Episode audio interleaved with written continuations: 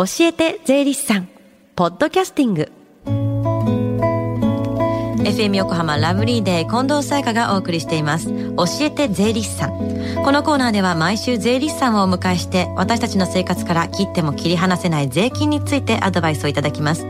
担当は東京地方税理士会足立純子さんです。お願いします。はいよろしくお願いいたします。さあ今日はこの時間教えて税理士さんの電話相談会が行われてるんですよね。はい、えー、毎月第3火曜日に税に関する電話相談会を実施しています。朝10時からスタートしていてこの後12時まで受け付けています。日頃疑問に感じている税のことお気軽にお問い合わせください。教えて税理士さんに出演した税理士や今後出演予定の税理士が回答いたします。はいそれではこの後12時までつながる電話番号をお伝えします。045-315-3513 045-315-3513です。さあ今日はスタジオではどんなお話でしょうか？はい。えー、先週はタバコと健康というテーマで、えー、タバコ税や禁煙外来にかかる医療費控除をお話しいたしました。はい。で健康についての意識がちょっと高まったかなというところでですね、うん、今日は医療費控除の特例であるセルフメディケーション税制についてお話しいたします、まず医療費控除は1年間の医療費が10万円を超えると確定申告で税金が戻る制度ですよね。そうですね。それは今までの従来通りの医療費控除です、はい、でこのセルフメディケーション税制は医療費控除の特例として今年から始まりました、うん、ただ4年間限りの期間限定で、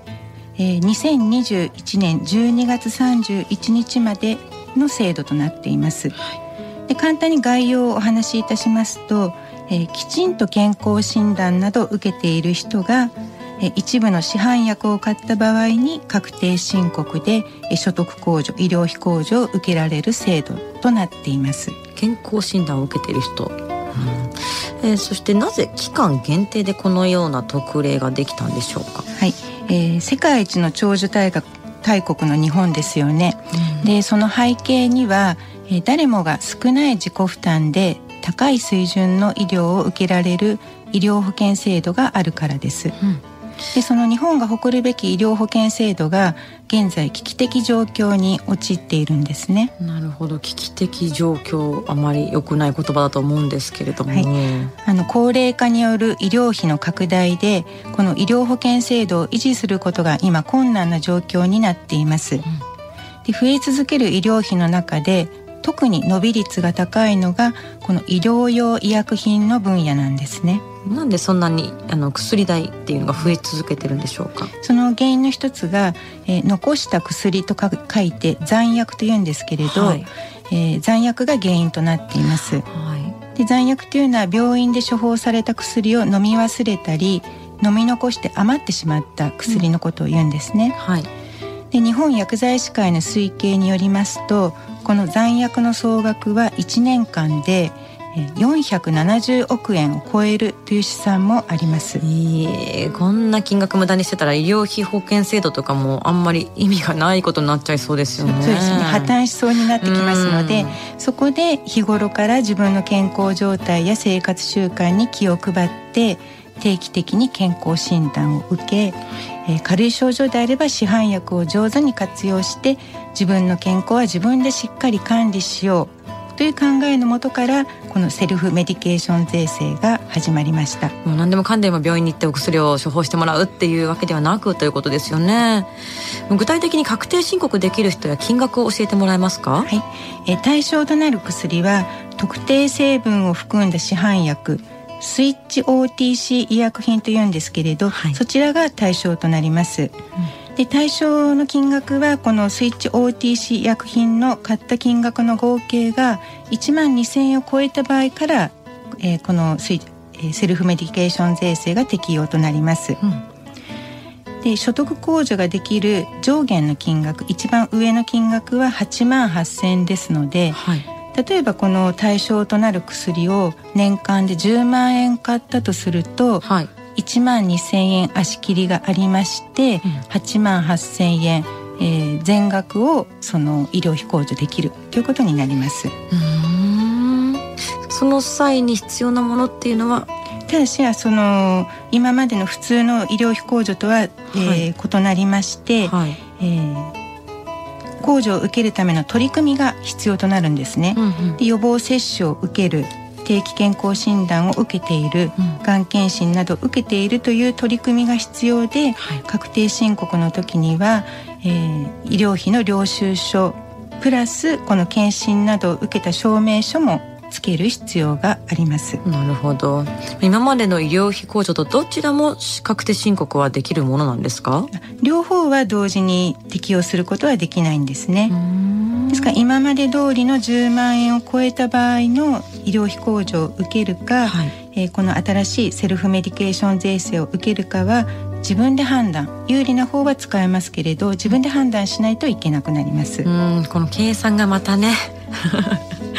有利な方っていうのはいつどういうふうに分かるものなんですか？結局は1年通して医療費の領収書を集めて計算して、はい、えー、自分にとって今年は有利な方はどちらかっていうことを判断することになりますので、はい、まあ、例えばその年間の医療費が10万から15万円程度という前提でお話しすると、はい、かかった医療費のうちこのセルフメディケーション税制対象となっている薬の割合が高ければ、このセルフメディケーション税制を使った方が有利となります。うんうんうん、でちょっとあの実際に領収書持ってきたんですけれど、はいはい、えー、セルフメディケーション税制対象となる薬を買うとここの領収書にその商品のところに小さい黒い星印がついてるんですね。レシートの横にまあ、あのそうですね。こっちの場合は、まあ、貼り薬ですよねこれ。そうです。はい。であの花粉症の薬を買ってみたんですけれど、はい、えー、薬の箱にもそのセルフメディケーション対象というロゴがちょっと小さいんですけれどねね。入っているので。白地に赤い文字でそうですね。書いてあるんですね。ですから1年通して、まあ、まずはその薬にかかった医療費を集めておいてえー、その対象となっているかどうかっていうのを判断して計算してみていただければと思います。なるほど。まあ領収書まず集めておくということですね。そうですね。大変なことになるんですよね。でもこれでもまあこれ大切なことですからね意外とあの1万2,000円足切りありますけれど、はい、1万2,000円はうん月で割ると1,000円ぐらいですからね、はい、あの行ってしまう可能性が高いので、うんうん、まあコツコツと、はい、あの貯めてみてください。はい。それより何よりあの健康であって自然治癒力でね、うん、あの回復できる方がいいと思うんですけれど、ね。うん、病気になったら無理をしないで軽いうちに薬を上手に使って早めに治しますと、うん、それが自分のお財布にも国のお財布にも優しいっていうことになろうかと思います。使える薬そうじゃない薬もありますからね。しっかりそれも見てということですね。これがもしあの浸透して医療保険制度に良い効果が出れば、はい、今あの次元立法ですけれど、はい、もしかしたら恒久的な法律になるかもしれないのででね、期間限定でしたもんね、そうですね。なるほど。で検診などは積極的に受けて、はい、自分の健康は自分で管理していきましょうはい。今行われている電話相談会でセルフメディケーション税制について聞いてみるのもいいですね。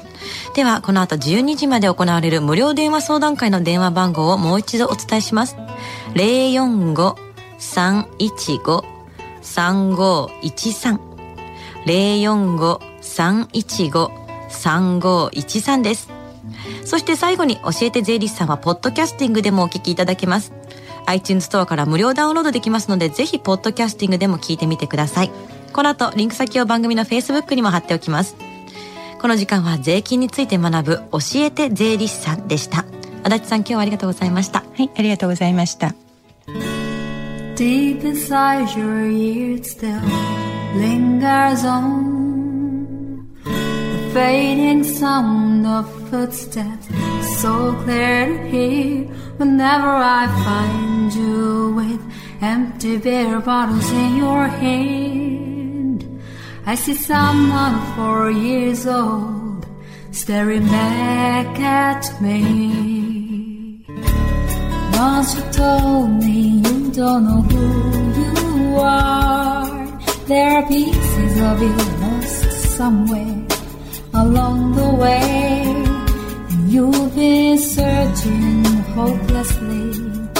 in a wrong place. Cause they have always been with you from the very start. So many years you haven't been yourself. For many years you've struggled with your own shadow. And now you slowly getting back on your feet. Slowly, slowly. For many years you haven't been yourself. So many years you've struggled with your own shadow.